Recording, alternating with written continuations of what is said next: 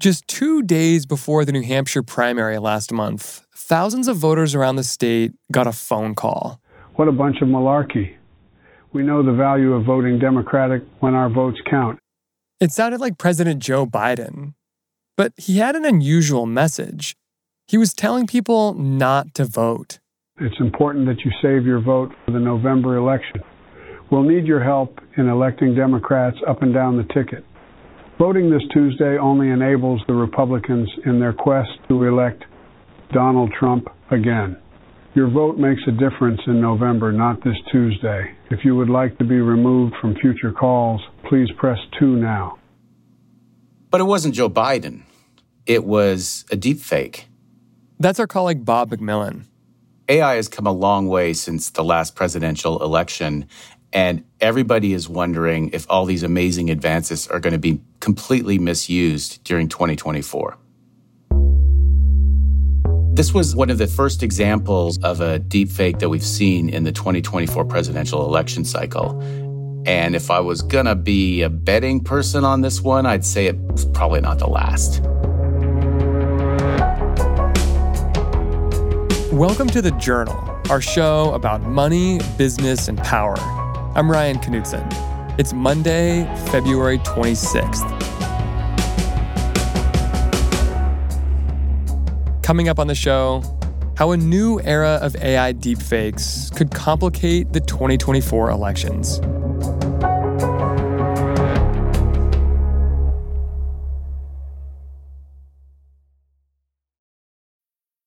This episode is brought to you by Vonage. With Vonage Video API, your developers can easily create custom video experiences tailored to your business.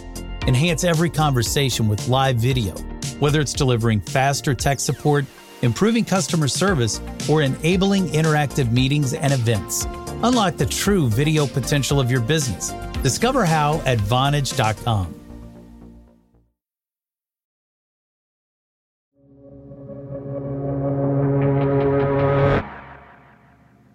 Is there a sense of whether or not these calls worked? Like, did they actually influence people to not go out and vote?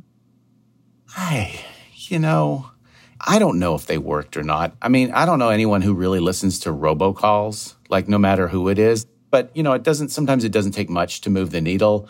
Um, it was a small number. The estimate is between five and 25,000 calls went out, most of them to people in New Hampshire. It's not a totally insignificant number, but it's not, it almost to me felt like it was a test, right? Like, does this technology work? Can we get away with it? You know, what, what will happen if we try it out here? So this robocalls goes out, and how did anybody figure out that it wasn't real, that it was actually a fake?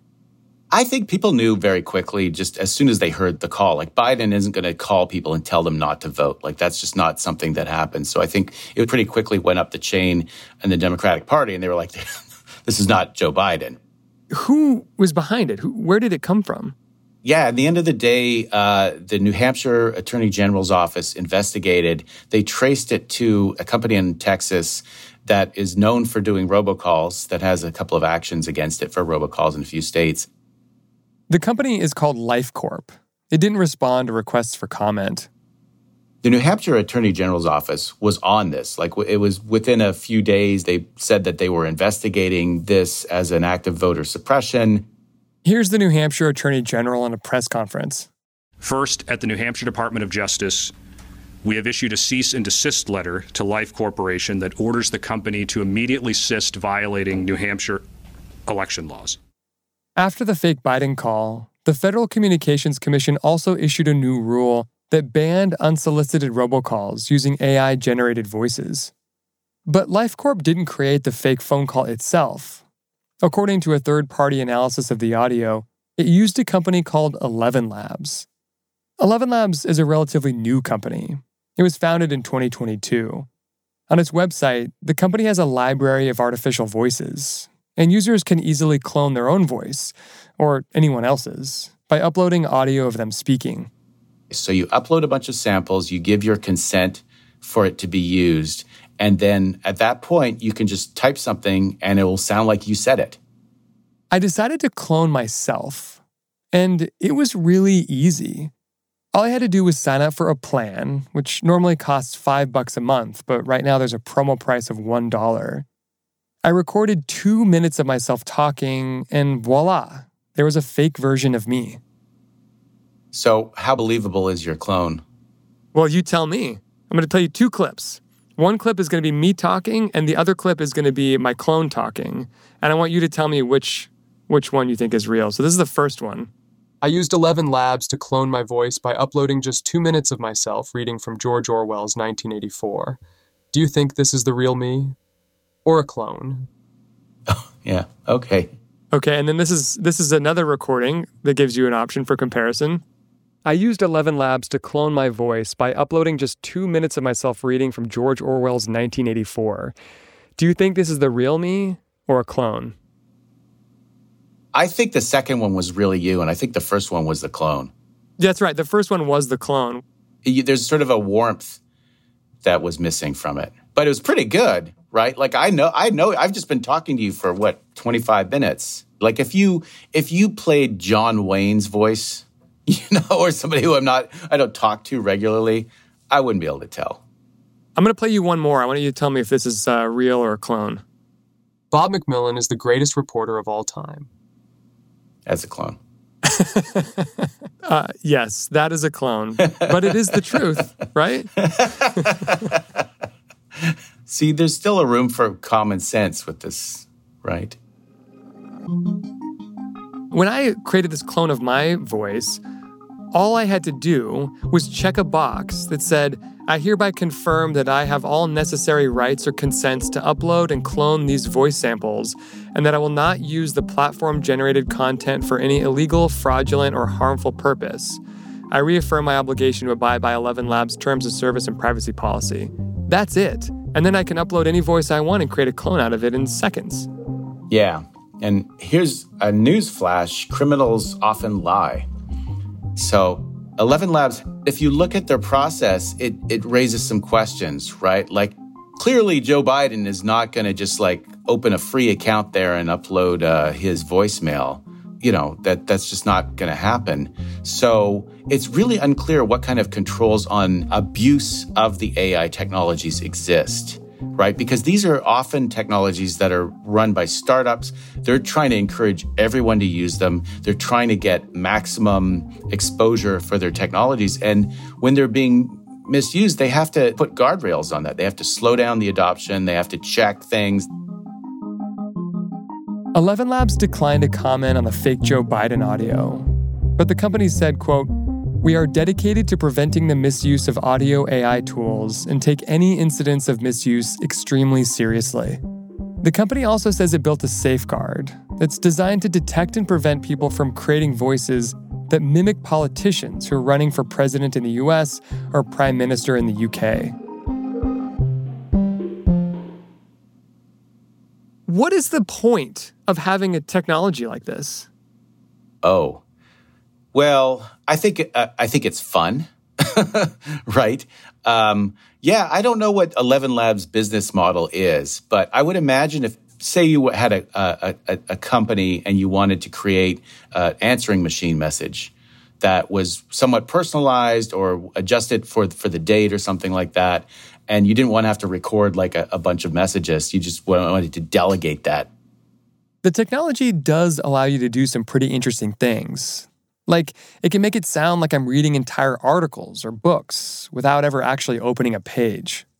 And it can also translate my voice into other languages, like Mandarin. 大家好，我在中国的朋友们，感谢你们收听播客。Or Hindi. हम भारत में अपने श्रोताओं से प्यार करते हैं. And if you speak either of these languages, please email us and let us know how the clone did. The technology has potential upsides, but what can be done to stop it from being misused? That's after the break.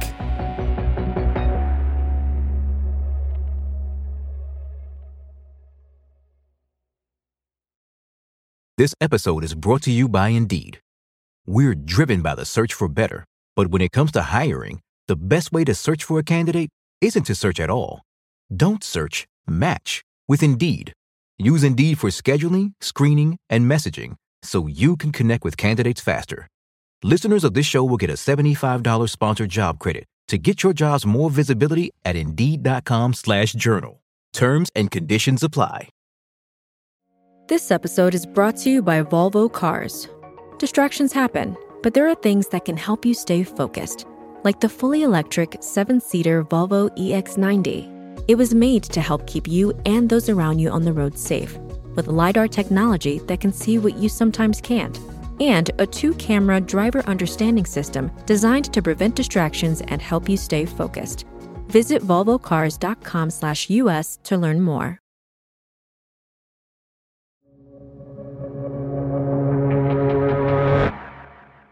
It's not just fake audio that could impact an election. There's also fake images and video, too. There's the audio deepfakes, then there's the video stuff. but the state of moving video generated by AI is constantly being advanced. We just saw this product called Sora released recently that it creates like cinematic movies based on just a few word prompts. Sora is made by OpenAI, the same company that makes ChatGPT. Using only a few sentences, its technology can generate highly realistic video clips. This is the biggest like breakthrough that I think AI has ever had. That's not a real cat, bro. That's a fake cat. This is all AI. Wow. Look at that. We're done. I mean, look at this wide shot of a western town. It looks better than CGI. And some shots, especially ones without people, like this art gallery, I, I wouldn't be able to tell that it was AI generated. So the technology is getting really good. OpenAI says that Sora, which is not yet available to the general public, will reject prompts that ask the software to mimic a celebrity. So, what is this all going to mean for the 2024 election? I think it's going to mean there's more garbage than ever before, right? And it's more believable garbage than we've ever seen. And not just that there's more garbage out there, but that also politicians would now be able to say, that a real video or a real audio clip was actually a fake one generated by AI. Yeah, absolutely. We've seen the beginnings of that with the Hamas attacks in October. People were claiming that legitimately shot video of those attacks was fake. At the end of last year, former President Donald Trump said on social media that a recent ad used AI to make him look bad. You keep confusing things. And we did with Obama. We won an election. Getting the facts wrong. We just left pleasure. Paradise. Paradise. paradise. But the clips in the ad were actually real. Trump has been the victim of AI generated content as well. An ad supporting one of his opponents showed Trump attacking Iowa's governor, but his voice turned out to be generated by AI. I opened up the governor position for Kim Reynolds, in which she fell behind. I endorsed her, did big rallies, and she won. It's not just politics where this technology is causing problems, there are also scams. I've heard from the people who investigate cybercrime that this type of technology is extremely popular with scammers. Hmm. Their game is going up people literally will um, use voice to text to try and pretend to be people they're not. Mm-hmm. And and call up companies and say, "I'm the CEO. I want you to transfer a bunch of money." They might leave a create a voicemail that they leave for an employee that sounds like it's the CEO asking for something to happen. There's a case in Hong Kong just a couple of weeks ago where an employee transferred more than twenty million dollars in response to a voice deepfake. Are there things that AI software companies can do to stop the misuse of their products? The AI companies, right after our story ran, they announced that they were going to do some stuff to prevent AI from being misused in the election. But it's pretty vague about what they're actually going to be doing. And it's a little unclear what they really can do. I mean, the AI companies like Eleven Labs put a watermark in their audio, so we were able to identify it definitively as a deepfake. An audio watermark is like a digital signature that can make it clear which company generated the audio file. That's how that third party was able to confirm that Eleven Labs was the company that created the fake Biden audio. Do all AI companies include watermarks and things like that so that their generated stuff is detectable? No, they don't all do that. And It's very easy to strip the watermarks. So I think some companies are working on robust systems for identifying the content that's created with their tools, but just seems like uh, we haven't seen anybody solve that problem yet. ElevenLabs says it only allows paying customers with verifiable bank details to use its voice cloning features, which makes it easier to go after people who are caught misusing it. The company also says that for its more advanced cloning service, which can make the clone sound even better than the version I made, it requires users to prove they have permission by recording a voice verification. What about the social media companies like Facebook or X or TikTok? Have those companies said about anything that they'll do to try to prevent the spread of this stuff? In 2020, they all had pretty robust programs to prevent the spread of disinformation, and they have systems for identifying them. And but the thing that's happened since then is Meta has kind of disbanded the team that was really focused on this. In the fall of 2022, Meta dissolved a team that was in part focused on addressing disinformation and safety issues related to AI. At the time, a Meta spokesman said the company remained committed to the team's goals and that most of its former members would continue similar work elsewhere in the company. But then you look at Twitter, I mean, they have changed a lot since 2020. So, ever since Elon Musk has taken over, he's said, you know, this is going to be a free speech platform. They've allowed a lot of speech that was not allowed previously. The US government is also wrestling with how much it should police misinformation online. That's become a very sort of a lightning rod of a political discussion here in the United States is disinformation something that should be allowed? Is it, you know who gets to decide what what is true and what is not true? Should the government be doing that? We have congressional inquiries into what the tech companies have been doing with the feds. We have civil lawsuits against um, disinformation researchers. It's a whole different environment than it was in 2020. And right now, it, it, seems certain that the efforts to counter disinformation in 2024 are not going to be as robust as they were in 2020. I mean, you have this like perfect storm of advances in AI, of a politicization of disinformation, and a federal government that's not going to be as involved as they were. And then you you also have the nations that have traditionally engaged in sort of nation state backed disinformation campaigns are becoming more aggressive.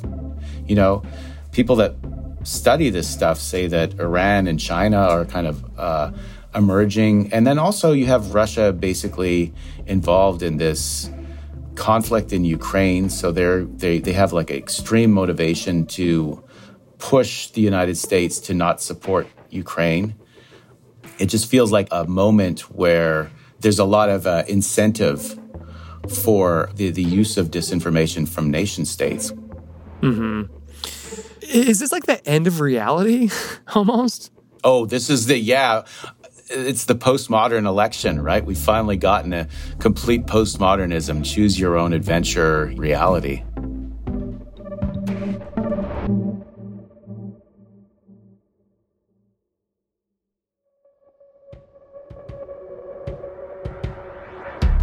That's all for today, Monday, February 26th. I'm going to let my clone take it from here. The Journal is a co production of Spotify and the Wall Street Journal. Additional reporting in this episode by Alexa Corse and Dustin Volz. Thanks for listening. See you tomorrow.